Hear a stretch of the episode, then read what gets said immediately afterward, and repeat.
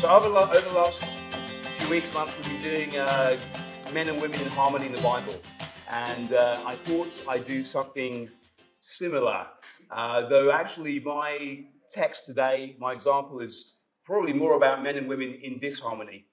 Um, so today we're going to be talking about Abraham, Sarah, and Hagar, and uh, you know their interactions, uh, their dynamics, and also really how God fits into that whole picture. So we're going to start with uh, Genesis 20. And what I'm going to do today is I'm going to start with the central text, and I'm going to move outwards. So we're going to get some more context and back into history and consequences. And it's going to be like a little onion I'm going to build today. So uh, hopefully it's not going to be too complicated. Uh, we're going to stay mainly in Genesis. Uh, so if you're going to get Bibles out, this, that's, that's what we're going to be flitting sort of between sort of Genesis 15 and Genesis 22. That's what we're going to be mainly, but we're going to start in Genesis 20. Uh, is, do we have anybody to read the first, chap- the first script today? No, that's fine. I will read it myself. That's cool. Um, there we are. So let's start with Genesis 20, verses 1 2. let's see if clicker works. There we are, 1 to 10. And I know you can't read that, so I'll read it for you. Now, Abraham moved on from there into the region of the Negev and lived between Kadesh and Shur. For a while, he stayed in Gerar, where Abraham said of his wife Sarah, She is my sister. Then Abimelech, king of Gerar, sent for Sarah and took her. But God came to Abimelech in a dream one night and said to him, You are as good as dead because of the woman you have taken. She is a married woman. Now, Abimelech had not gone near her, so he said, Lord, will you destroy an innocent nation? Did he not say to me, She is my sister? And didn't she also say, He is my brother? I have done this with a clear conscience and clean hands. Then God said to him in the dream, Yes, I know you did this with a clear conscience, so I have kept you from sinning against me. That is why I did not let you touch her. Now return the man's wife, for he is a prophet, and he will pray for you, and you will live. But if you do not return her, you may be sure that you and all yours will die. Early the next morning, Abimelech summoned all his officials, and when he told them all that happened, they were very much afraid. Then Abimelech called Abraham in and said, What have you done to us? How have I wronged you, that you have brought such great guilt upon me and my kingdom? You have done things to me that should not have been done. And Abimelech asked Abraham, What was your reason for doing this? That's a really good question. What was the reason? So, I mean, let's take a little dive into this. This is kind of a crazy situation, right?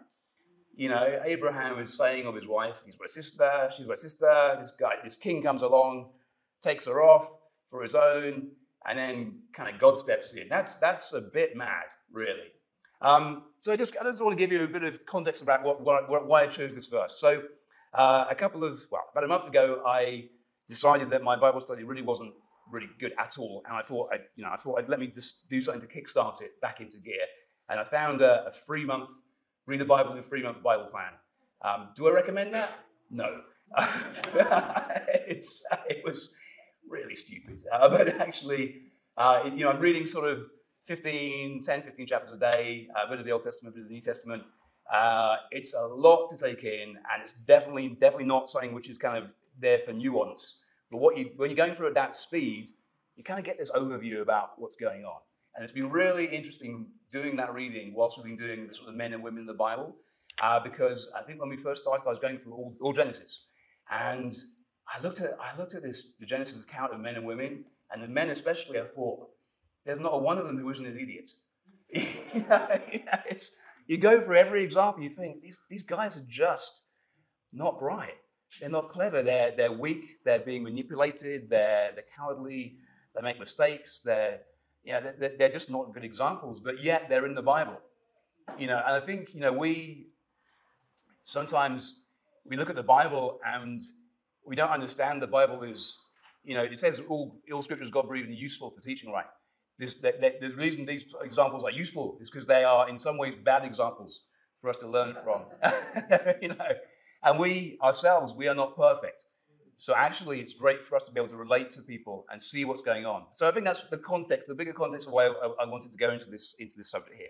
So let's take, let's take a look and see what's possibly going on here, right? So what does this show of Abraham's character?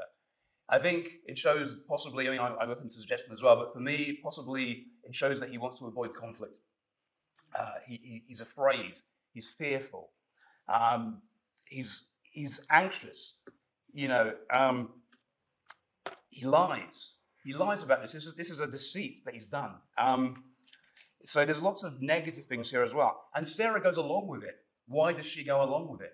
Why does she allow herself to be put in a position of danger? You know, to be taken by somebody else, um, to be separated from her family, from her, from her husband, from from the unit. You know, taken to a different, taken to a different, you know, a different home. You know, to be, you know, without the protection of her husband. She allowed, she kind of steps into that, and perhaps she didn't have a choice. Perhaps that was the way it was. She was forced to do that, but she still did it. She was, she followed her husband's instructions to do that. What does this tell us about their relationship together?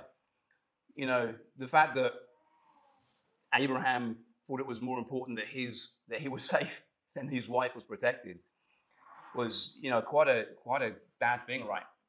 And actually, we are talking about two kind of pillars of the faith that we talk about, Abraham and Sarah, but who comes out best in his in his account?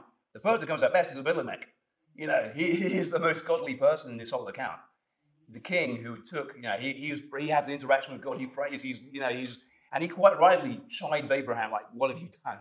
What have you done? So this is the kind of core I want to talk about here.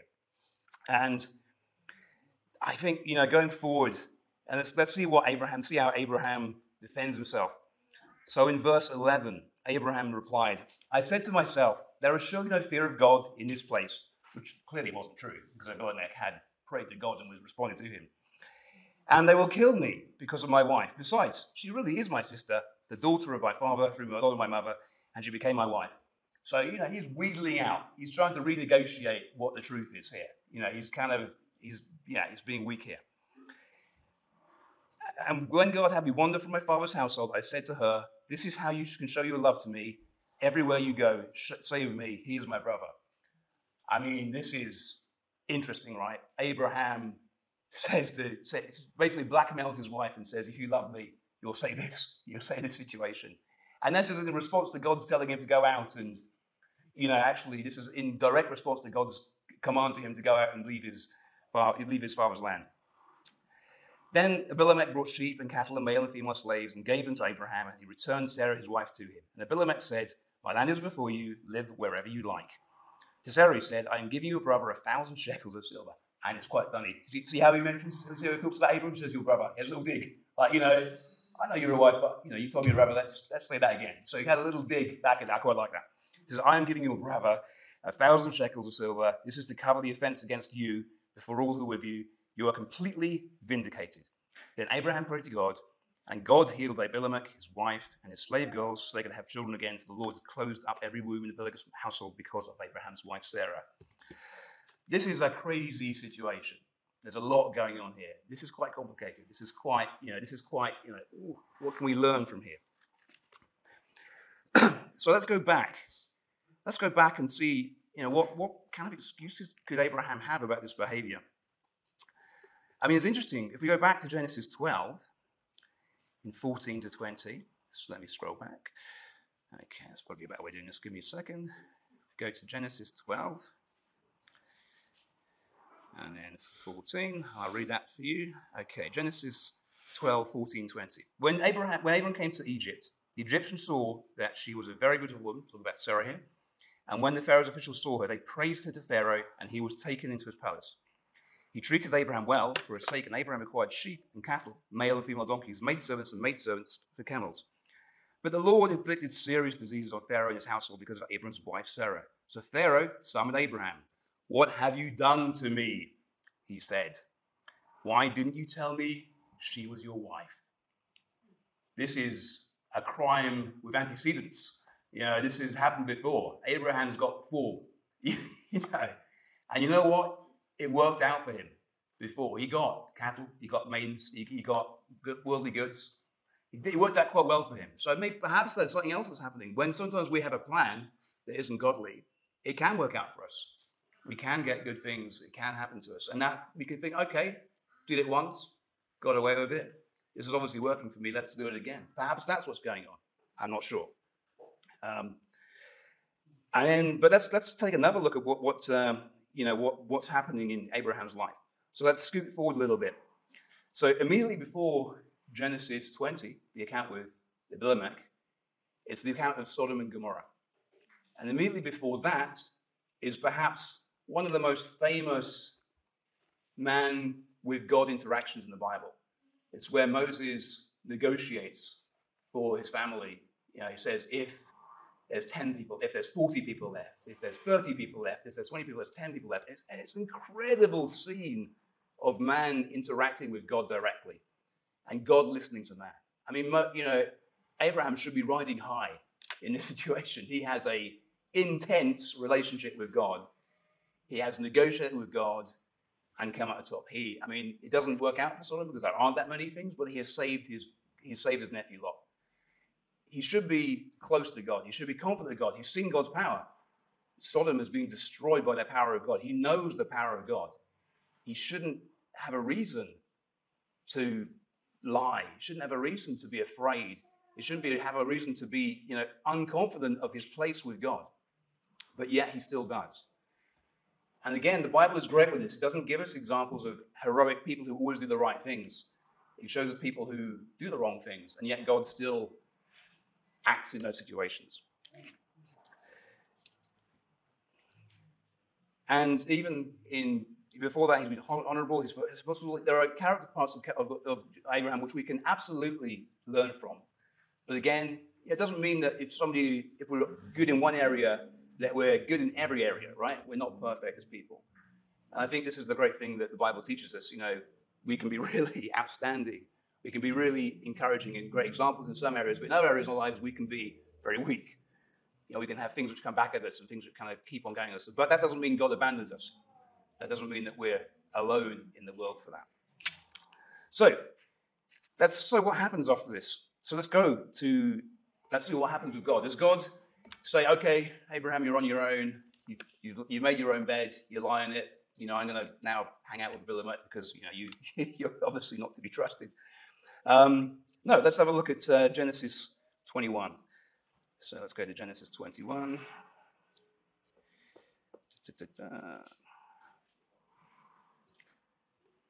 And just in the first couple of verses, now the Lord was gracious to Sarah, and as he said, the Lord did for Sarah what he had promised. Sarah became pregnant and bore a son to Abraham in his old age, at the very time God had promised him.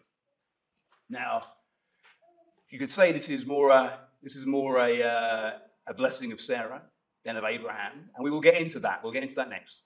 But actually, it's also a blessing to Abraham. You know, God has fulfilled his promise, fulfilled his covenant. He's given what is promised to, to Abraham. And this is a great example of the fact that God's promises don't fail, regardless of whether we feel like we deserve them or not, right? This is, know, this week we've seen the chaos immediately before this, and yet God still carries through his promises, promised and, and delivers. And if we uh, go to uh, verse 6, which we'll be looking at in a second, Sarah said, God has brought me laughter, and everyone who hears about this will laugh with me. And she added, who would have said to Abraham that Sarah would nurse children? Yet I have borne him a son in this old age. So,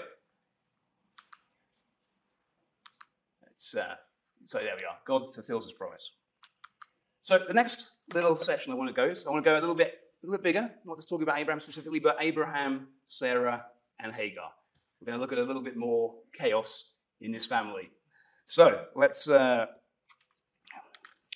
you know, so Let's go back into Genesis. Let's go back a little bit into Genesis 17. You keeping up? Okay. Okay. Let's. Uh, in fact, let's go back even further. Back to Genesis 15. Sorry. Uh, okay. Let's give a little bit of context here. Genesis 15. Genesis 15, verses 1 to 6. And this is where God sets out his initial promise to Abraham. And it reads from verse 1 After this, the word of the Lord came to Abraham in a vision. So, Abram, do not be afraid, Abram. I am your shield. I am your very great reward. But Abram said, O sovereign Lord, what can you give me since I remain childless? And the one who will inherit my estate is Eliezer of Damascus. And Abram said, You have given me no children, so a servant in my household will be my heir. Then the word of the Lord came to him this man will not be your heir, but a son coming from your own body will be your heir. Took him outside and said, Look up at the heavens and count the stars, if indeed you can count them. Then he said to him, So shall your offspring be. Abraham believed the Lord, and he credited to him as righteousness. So Abraham's been told, Yep, you're going to have children. They're going to be your offspring. It's going to be amazing. You're going to be a nation. It's going to be, they're going to be countless. And it says Abraham believed it. Um, so let's take a look. Let's, let's see what happens next. So let's go to Abraham. Let's go to 16. So Abraham's had this promise, and what's happening? He's, you know, a chapter later, he still hasn't had any kids, and suddenly there's a plan which happens. Hagar and Ishmael. In, in Genesis 16, verse 1, it reads Now Sarai, Abraham's wife, had borne him no children, but she had an Egyptian maidservant named Hagar.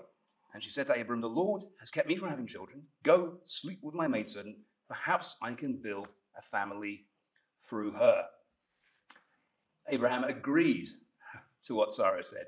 So after Abraham had been living in Canaan 10 years, Sarah's wife took her Egyptian maidservant Hagar and gave her to her husband to be his wife. He slept with Hagar, and she conceived. So, what's going on here? Why is Sarah got her own plan, right? Sarah comes up with a plan. Um, I'm sure none of us ever come up with silly plans, right? Um, I came up with a silly plan yesterday myself. Um, we, have been doing a bit of housework. Sunny, we've got the weather, and um, we bought a, uh, a rotary clothesline to put in the garden. And uh, yeah, my wife's, my wife's smiling at me because she knows it's coming. so, and I was feeling, you know, when you feel like, okay, the, day was going well, I was preparing the sermon, I was feeling less anxious. I was earlier in the week. I thought, okay, things are okay. I can take some time out, do some housework. And uh, we have, we've got already like a little, little hole in our garden for a clothesline. So I went out, I thought, yeah, it'll be easy, plug it in there, put it in. It was way too big.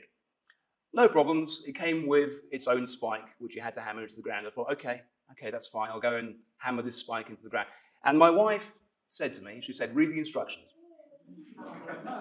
You know what's coming, right? so, so, you know, I, I, did read the instructions, but then I had my own plan. so, so, I, you know, I, I, started hammering this, this kind of this, this, this, this thing in the ground. Um, the trouble with our garden is on the slope, right? And I couldn't get this thing to, to go the right angle. So I got it about halfway, put the thing in. It was leaning like we were on a sinking ship. It was pretty awful. So I thought, I thought, well, this is too short for me to get a understanding of how it, you know, how it. I need to be able to see to put it. You know, I need, I need a longer pole in order to kind of get it straight, get that visual right on it. So I thought, I know what I'll do. I'll get the bottom half of the washing line, put it in, use that, hammer it in. So. So I, I, went away and hammered it, hammered it, hammered it down. I thought, this looks good.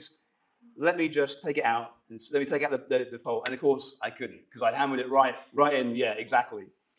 And uh, yeah, the next hour was me trying not to swear, um, feeling very embarrassed, um, you know, trying to use you know hot, hot taps, stoves, washing up liquid, you name it. I tried it, it didn't work.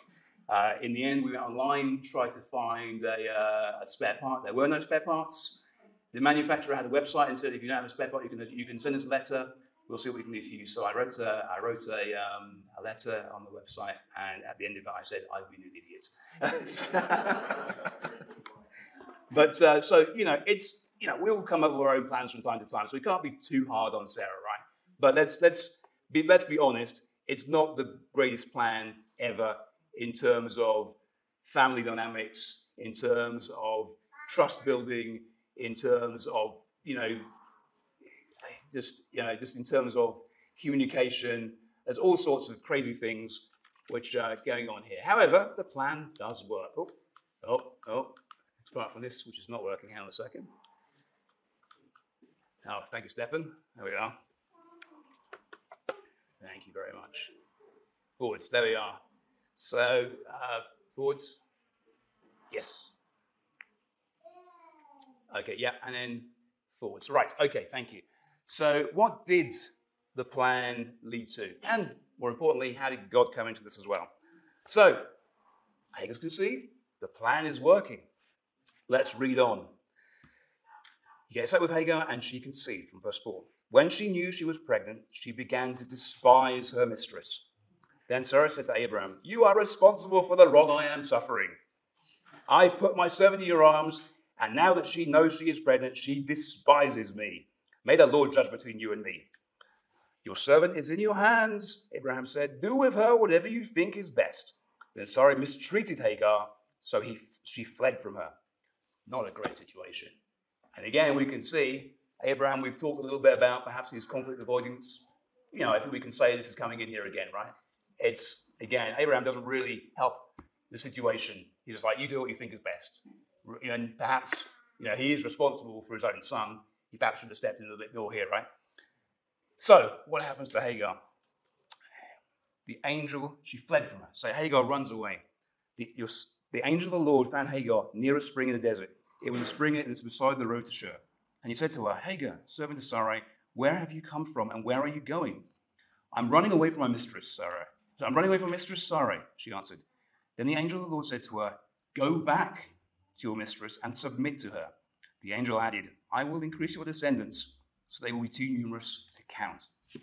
Um, you know, if I'd run away uh, from an abusive situation, I'm not entirely sure that I'd be too encouraged to be told to go back.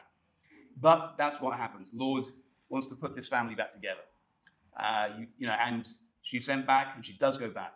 But this isn't just a pure submission instruction. The Lord tells her, you know, you are going to have countless descendants. You're going to be a nation. This is going to happen. This is going to And this is interesting because this is the first child of Abraham where that's being made a promise to. This is before anything that happens with Sarah. This is Hagar gets that blessing first.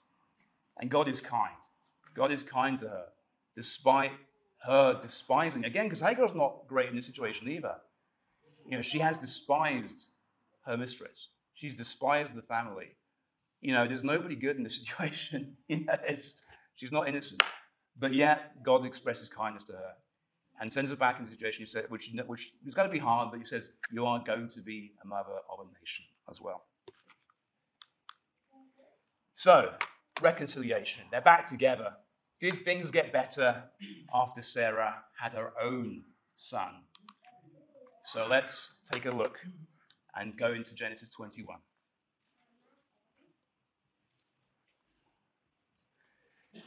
And uh, reading from verse 8. So this is after Sarah has her own son. The child grew and was weaned, and on the day that Isaac was weaned, Abraham held a great feast but Sarah saw that the son who Hagar, the Egyptian, had borne to Abraham was mocking.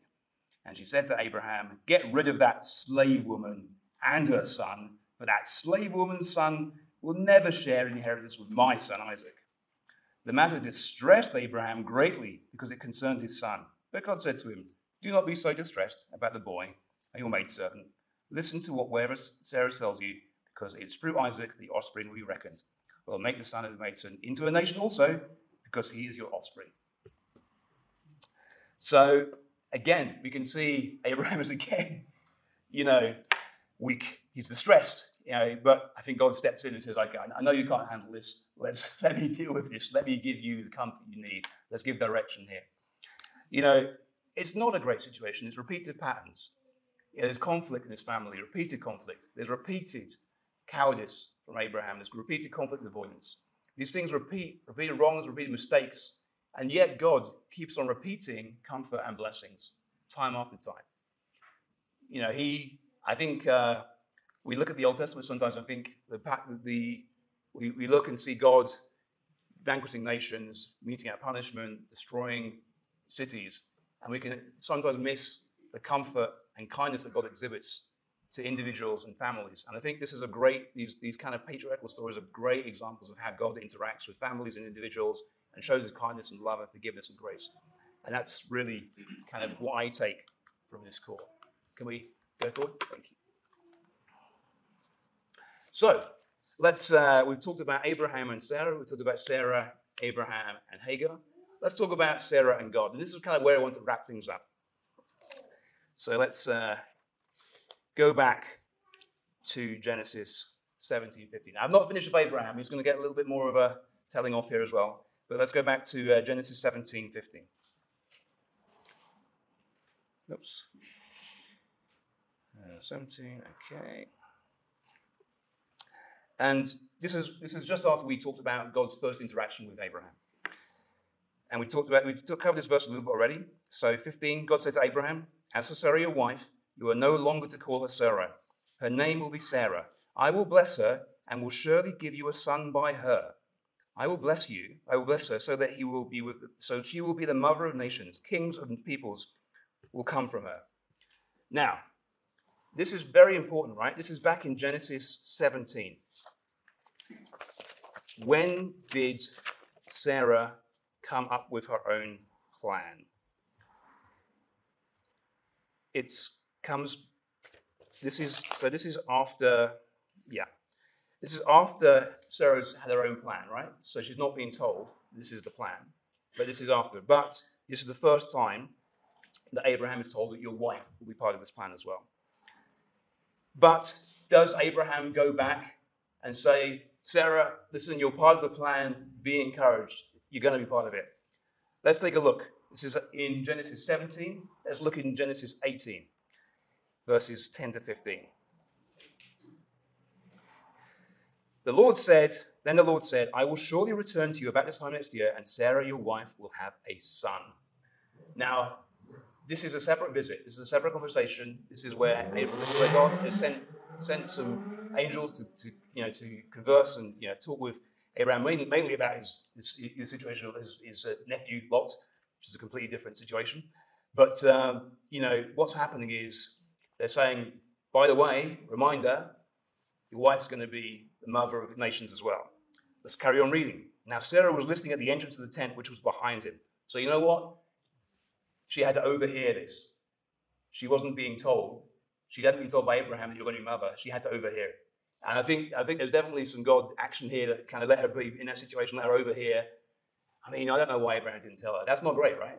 So, so you know, Sarah overhears her. So Sarah's listening to the entrance of the tent, which is behind him. Which is behind him. Abraham and Sarah were already old and well advanced in years, and Sarah was past the age of childbearing. So Sarah laughed to herself as she thought, After I'm worn out my master is old. Will I now have this pleasure? And so the Lord said to Abraham, Why did Sarah laugh and say, Will I really have a child that I'm too old? Is anything too hard for the Lord? I will return to you at the appointed time next year, and Sarah will have a son. Sarah was afraid, so she lied and said, I did not laugh. But he said, Yes, you did laugh. Um, I don't know about you. I don't know of many examples in the Bible where somebody lies to God's face and comes out well from it the other side, right? you know, that's not a great response to the to God speaking to you, even if it is through your husband. You know, it's kind of like, wow, that's not oh, Sarah, what are you doing? You know, but you know, she kind of she kind of tries to tries to kind of defend herself again, probably picking up from Abraham's conflict avoidance, right? There's, there's, there's stuff in our family which is, there are common themes happening here throughout, right? So, you know, like, and again, Abraham hasn't told her. Why hasn't Abraham told her before? Perhaps he feels, you know, like, okay, she's already got a plan in motion. You know, if I say this now, she's going to say, why didn't you tell me this before? You know, who knows what's going on here, right? Uh, but again, you can see oh, these are crazy situations, these are dynamics, people lying to God, people avoiding conflict, people coming up with their own plans. What happens next? Well, we know we know what happens next because we talked about it just previously. God still blesses her. And we go, go back to again Genesis 21, which we read a bit earlier, and we can see that God blesses her and says, God, she says, God has brought me laughter, and everyone who hears about this will laugh with me. So she calls back to her perhaps you know unfaithful response and uh, you know says, Okay, you got me, you know, this has happened. This is, this is what we think. Sometimes this is the end of the story. But no. Is this happy ever after the family? Not likely. so if we read on, this is so from verse 6. Let's read, let's read through from verse 6 to 21. Sarah said, God has brought me laughter, and everyone who hears about this will laugh with me. And she added, Who would have thought, who would have said to Abraham that Sarah would nurse children? Yet I have brought him a son in my, his old age. The very next verse. The child grew and was weaned, and on the day Isaac was weaned, Abraham held a great feast. Remember this? But Sarah saw that his son was Hagar the Egyptian had borne to Abraham, was mocking, and she said to Abraham, Get rid of that slave woman. Immediately afterwards, immediately after being blessed, she, she has the same dynamic in the family. She throws away. She, and, and she actually, the language is very telling here. She refers to Hagar as a slave. Very dismissive. Very dismissive of, you know, of her, uh, basically, uh, her, her, her, father, the mother of, her, of, her, of her husband's son, right? And then, yeah, and I think it's interesting, we, we've already covered this a little bit, but it's really interesting that God refers to Hagar not as a slave, but he refers to her as a maidservant. So he's very much like, let's not talk about this as a slave. He's a maidservant, that's the place, you know. So God's very respectful of Hagar's actual position. So, yeah. So it's not happily ever after. It's messy. So what's my point? yeah, because I think, can we just go next slide? Thank you. So these people Abraham and Sarah are heroes of the faith. They are. They are heroes of the faith. You know, we, and if we go into, uh, if we go into Hebrews 11, you can go forward. They are mentioned in Hebrews 11, 11, 16, both of them, Sarah as well as Abraham. They are mentioned, they are given as perpetual examples of faith and, you know, being close with God. And yet we see in the examples we've just gone through they are very far from perfect. I think for us, right, we can sometimes feel we have to achieve a level of perfection, a level of righteousness that every in everything in our lives to be blessed by God, to be recognized by God. I think this example we've gone through here is a really great example. Now they did, you know, everything was not perfect, and they went. It wasn't like they had a sudden, you know, they were they were bad and they were good. No, they were good, they were bad, they were good, they were bad you know, just it was incons- they, were, they were inconsistent, but yet they shared, they always listened to God. And they did allow God to be blessed. And God always followed through. God always blessed them. God always fulfilled his promises. God's promises are not conditional on our behavior. God will always fulfill his promises. I think the other thing I love about this, it shows the Bible does not whitewash characters in the Bible. I think it's interesting.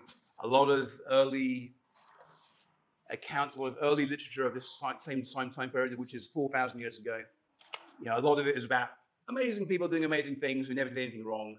The fact that the Bible gives us a very detailed character study of these people kind of, for me, helps me to be confident in the authority of the Bible and the reality. You know, it's not, you know, it's not like, okay, let's let's kind of sweep the unpleasant stuff under the carpet.